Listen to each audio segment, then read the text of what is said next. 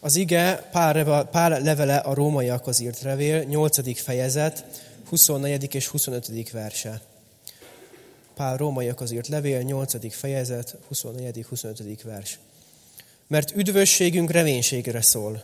Viszont az a reménység, amelyet már látunk, nem is reménység, hiszen amit lát valaki, azt miért kellene remélnie? Ha pedig azt reméljük, amit nem látunk, akkor álhatatossággal várjuk.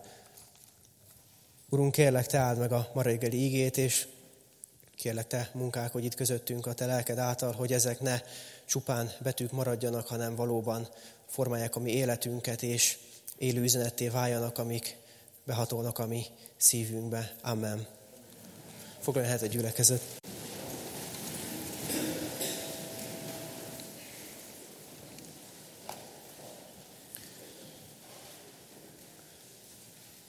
Ha ránézünk erre az igére, akkor azonnal fontos megállapítani, hogy ez az ige egy komoly biztatás és bátorítás azok számára, akik Krisztusban vannak, akiket Isten újjáteremtett, újjászült, akiket az ő lelke vezérel, és ezáltal fiaik. Ha ránézek erre az igére, négy pontot szeretnék most kiemelni, ami néhány rövid gondolat lenne. Az első az az, hogy ez nem a végső állapotunk, amiben a Földön élünk, lesz egy jobb állapotunk, ami reménységünk biztos alapokon áll, és végül pedig, ha várjuk, akkor hogyan várjuk ennek a reménységnek a beteljesülését.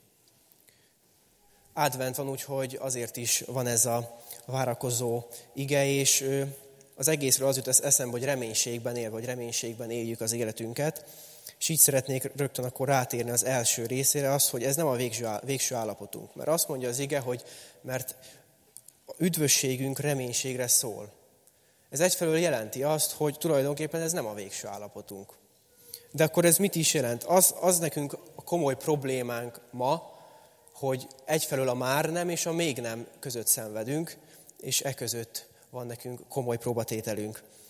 Egyrészt már nem vagyunk a bűneink kötelékében, nem vagyunk a bűn rabszolgája, nem kell kötelességszerűen teljesítenünk annak minden kényszerét, óhaját, hanem szabadok vagyunk Isten újjáteremtő munkája által. De mégis látjuk azt, hogy még nem. Először is ott van bennünk az, hogy a testünk halandó. Látjuk azt, hogy akik nem egyformán védkeztek Ádámhoz képest, végső soron mindenkihez eljutott a halál, és ebből látjuk azt, hogy megöregszünk, sokszor gyengélkedünk, a testünkben vannak fájdalmak, gyengeségek, betegségek.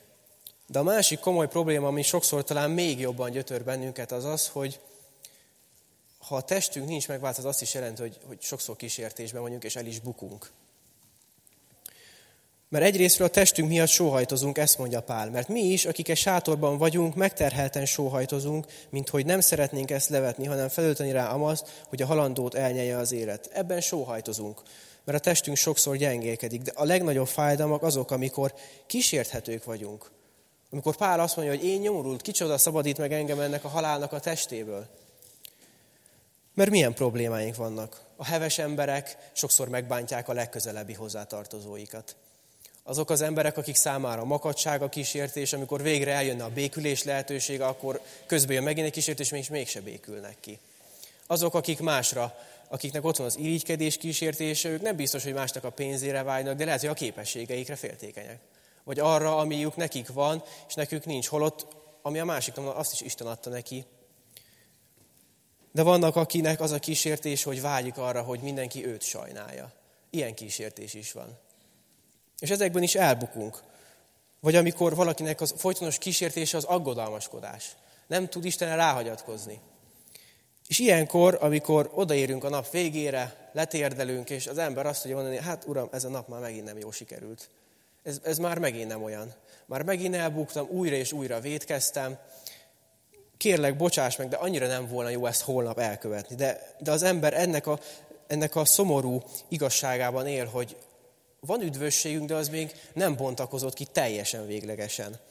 Mert azt mondja Pál, hogy mert a test kívánsága a lélek ellentőr, a léleké pedig a test ellen. Ezek viaskodnak egymással, hogy ne azt tegyétek, amit szeretnétek.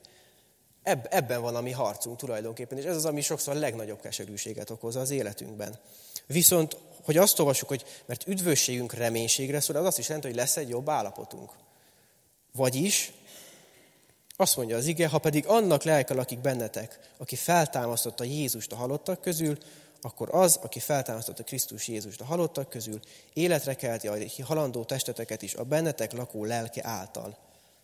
Vagyis lesz jobb állapotunk, lesz megváltott test, ami nem tapasztal gyengeséget, fáradtságot, betegséget, de nem tapasztalja azt, ami a mi legnagyobb szomorúságunk, hogy védkezünk. Nem lesz benne ilyen. Ettől mentesek leszünk, nem lesz oka vádlásra, és nem lesz oka arra, hogy könnyek között kérjünk bocsánatot. De erre még várunk, mert az üdvösségünk reménységre szól. És ennek a feszültségében éljük tulajdonképpen a mi életünket, és ez az, ami számunkra ma a legnehezebb és a legnagyobb és legkomolyabb próbatétel az, amikor a saját testvéreinket bántjuk meg, mindegy, hogy azok az Úrban, vagy vér szerint is a testvéreink, de ezek a sok viták is utána az Úr előtt ezt mindig fájdalmas rendezni, de tudjuk azt, hogy ha megvalljuk a bűneinket, ő hű és igaz, hogy megbocsásson. És a következő ilyen rövidebb gondolat, hogy a mi reménységünk biztos alapon nyugszik. Azt olvassuk az igében, mert üdvösségünk reménységre szól, viszont az a reménység, amelyet már látunk, nem is reménység, hiszen amit lát valaki, azt miért kellene remélnie? Amikor ezt felolvassuk, mint hogyha mögüle megszólalna még egy gondolat, hogy hát úgy kéne erre nézni, hogyha már az üdvösségünk reménységre szól, hogy hát persze, hogy a reménység arról szól, hogy ezt nem látjuk. Ez egyértelmű. Hát a reménység fogalmát változtatnánk meg, hogyha láthatnánk. De épp ez az, hogy ne arra néz, hogy nem láthatod, ne azzal foglalkozz, hanem arra gondolj, és abban bíz, aki az ígéretet tette. Ez, a, ez az üzenet kiállt, ez az ige mögül. Azt mondja Krisztus, hogy én örök életet adok nekik, és nem vesznek el soha, mert senki sem ragadhatja ki őket az én kezemből, az én atyám, aki nekem adta őket, mindennél nagyobb, és senki sem ragadhatja ki őket az atya kezéből. Az a mi örömünk, hogy nekünk élő reménységünk van. A világ az miben reménykedhet? Mi olyan reménykedni való van annak az embernek, aki Krisztusban nem hisz, ami élő. Tulajdonképpen minden reménység, ami valamire épül a világban, az élettelen. Hiszen miben bízhat az ember? Bízik akár a maga erejében. De hát amikor jön a betegség, akkor az gyorsan elszáll. Aztán bízik az ember a maga produktumában, amiket készít, a találmányai, mindezek a dolgok. Vagy amikor az emberek annyira bíznak a maguk által készített dologban, hogy mikor voltak ezek a nagy hullámok, hogy már meg tudták jósolni, hogy most 2012-ben itt a világnak vége, akkor sok ember bunkert épített, és oda vonultak el, fölhalmozták az ételt, a hegyekbe építették ezeket az épületeket. Hát a világ vége nem jött el, de hogyha eljött volna, az megmenti őket? Az vajon megmenti az embert? Az, amit ő csinál? Mi, mi, miben tud a világ reménykedni? Hát tulajdonképpen nincs. Nekünk élő reménységünk van. Olyan reménységünk van, ami, ami azért él, mert Krisztus föltámadt. És a mennyben van. Vagyis él. És ilyen szempontból gondoljunk bele, hogy sokszor valóban megéri annyira erről a reménységről levenni a szemünket, amikor elgondolkozunk azon, hogy ő az, aki közben jár értünk. Ahogyan most is énekeltünk. A mennyben van a trónusnál, a Krisztus értem közben jár. Hát ha ő nem járna közben értem, akkor a bűnbánatom érne valamit? Hát azon kívül, hogy ha még sírok is, azon kívül, hogy sós víz hull a földre, túl sokat nem ér a bűnbánatom, hogyha Krisztus nem jár közben értem. Mert akkor az, az nem ér célhoz. Hát ő a biztosítékom nekem arra, hogy az célhoz ér. Vagy amikor arra gondolok, hogy az igazságom, hogy igaz lehetek. Hát annak a megint csak Krisztus, az igazságom a mennyből jött, és most is ott van. A legnagyobb, a legbiztosabb helyen van. Az én igazságom az atya jobbja felől van. Nem bennem van, nem én vagyok az, ezért senki sem veheti el tőlem. Hanem nála van, és ezért nem ragad ki senki az ő keze közül. Azt mondja az ige, hogy áldott a mi Urunk Jézus Krisztus Istene és Atya, aki nagy irgalmából újjászült minket Jézus Krisztusnak a halottak közül való feltámadás által érő reménységre, arra az el nem múló, szeplőtlen és hervadhatatlan örökségre, amely mennyben van fenntartva. Az én örökségemnek minden jelentős része a mennyben van. Azt, azt nem tudják elvenni, a bűn és az gonosznak a munkája oda nem fér. Ezért mondja Krisztus, hogy hova gyűjtsünk amúgy kincseket. És ott mindenki, ott, ott őrizet alatt van. Attól biztosabb helyen nem is lehetne.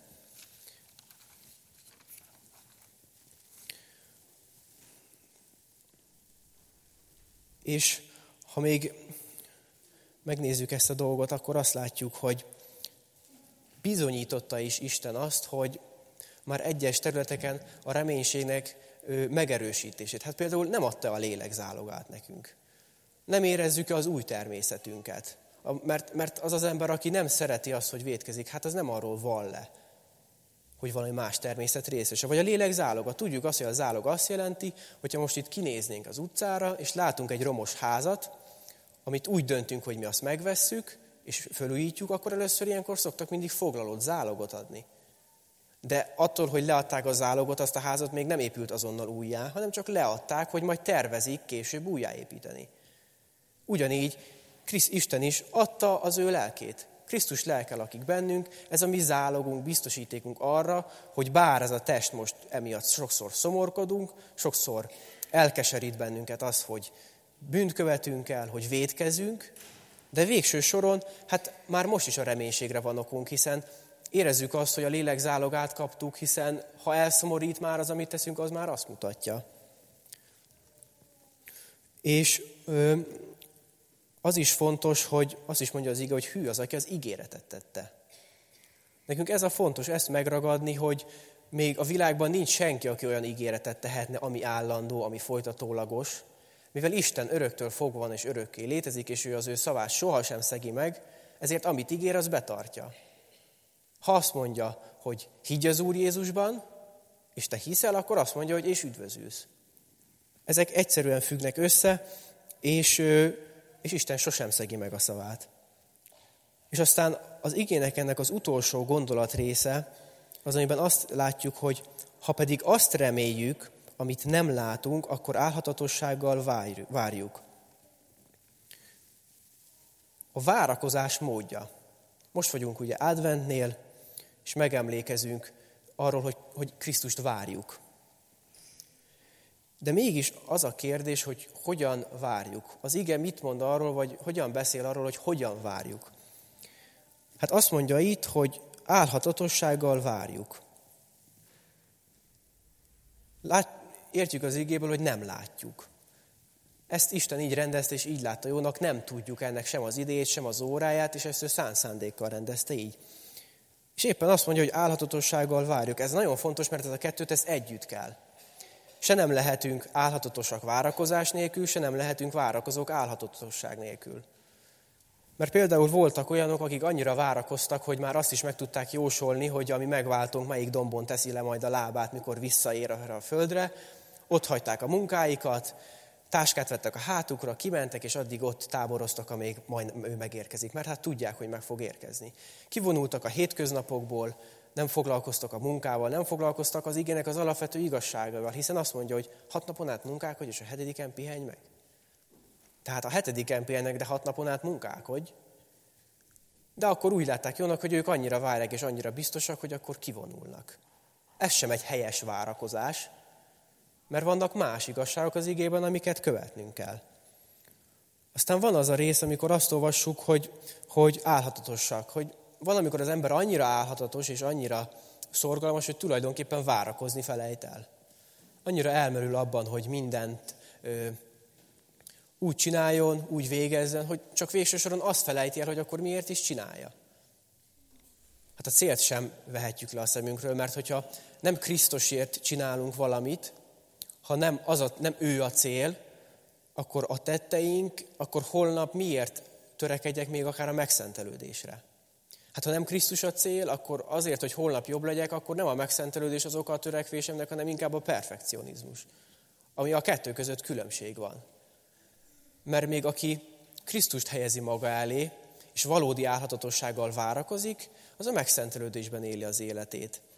Aki, aki sokkal inkább a maga tetteit akarja csak úgy ösztönözni, és csak önmagáért, és nem tud várakozni Krisztusra, az, hát akkor ott perfekcionizmus lesz, akkor én akarok a legjobb lenni, aki mellettem ül azért nem olyan jó, még van egy kis tanulnivalója, és, és mindig a másikra meg lesz a vélemény. Ez a perfekcionizmus, ez ennek a következménye. Ha viszont Krisztusra nézek, és álhatatossággal várom, hogy visszajöjjön, akkor, akkor a megszentelődés útján haladok. Akkor várok, de tevékeny vagyok. A Károli, fordítás, Károli fordításban azt is olvasjuk, hogy békességes tűréssel.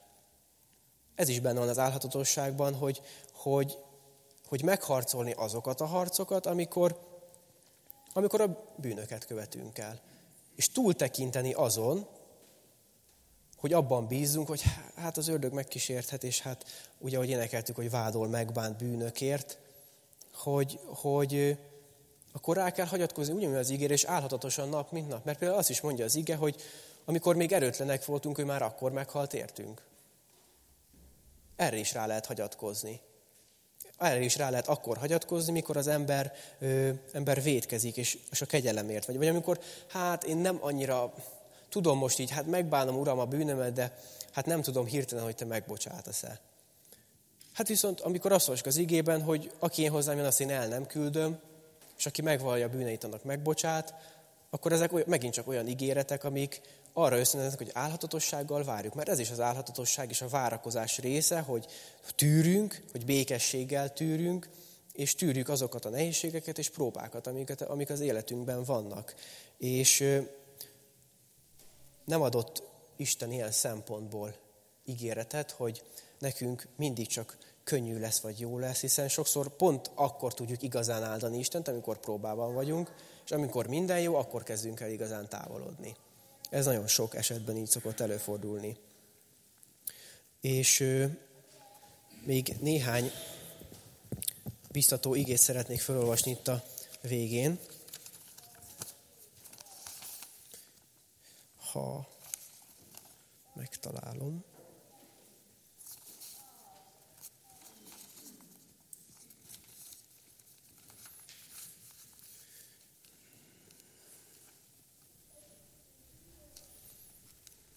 Hát úgy néz ki, hogy véletlenül elkevertem ezt a lapot, de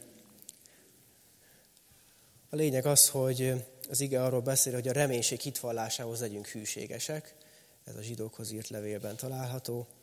És hogy a minden reménységnek az Istenet töltsön be bennünket, hogy a Szentlélek valódi ereje által tudjunk reménykedve élni itt ezen a földön, és abban kitartani, kitartóan megharcolni a hitnek a harcát, és Krisztust valóban álhatatossággal várni, és minden reményünket belévetni és ráhagyatkozni. Nem magunkra, nem a mellettünk ülőre nézve, vagy, vagy arra hagyatkozva, hogy mi holnap majd képesek leszünk megállni, hanem ráhagyatkozva Istennek minden ígéretére. És most csak így még eszembe jutott az az ígéret, így zárásképpen is, hogyha sokszor bánt bennünket az, hogy újra és újra elbukunk, akkor Isten az igében ígéri meg, hogy ő a mi szíveinkbe adja az ő igéjét, törvényét, és az ő igazságát, hogy ezt mondja Jeremiás 33-ban, hogy, hogy ha ez így van, akkor ezt el kell hinnünk. Ha pedig elhisszük, akkor tud elkezdődni a szívünk megváltozása. Akkor tud elkezdődni az, hogy a bűneinket már ne annyira kedveljük, ne annyira szeressük. Ha meg nem annyira kedveljük és szeretjük, akkor már nem fog olyan lenni a kísértés. Úgyhogy kívánom a gyülekezetnek, hogy valódi álhatatos várakozásban tudjunk, tudjuk élni az életünket, Krisztusra várni, ő benne bízni, reménykedni, és akkor is, hogyha magunkban nem találunk semmi szépet, jót, semmi biztatót, hanem csak rátekinteni és benne reménykedni. Amen.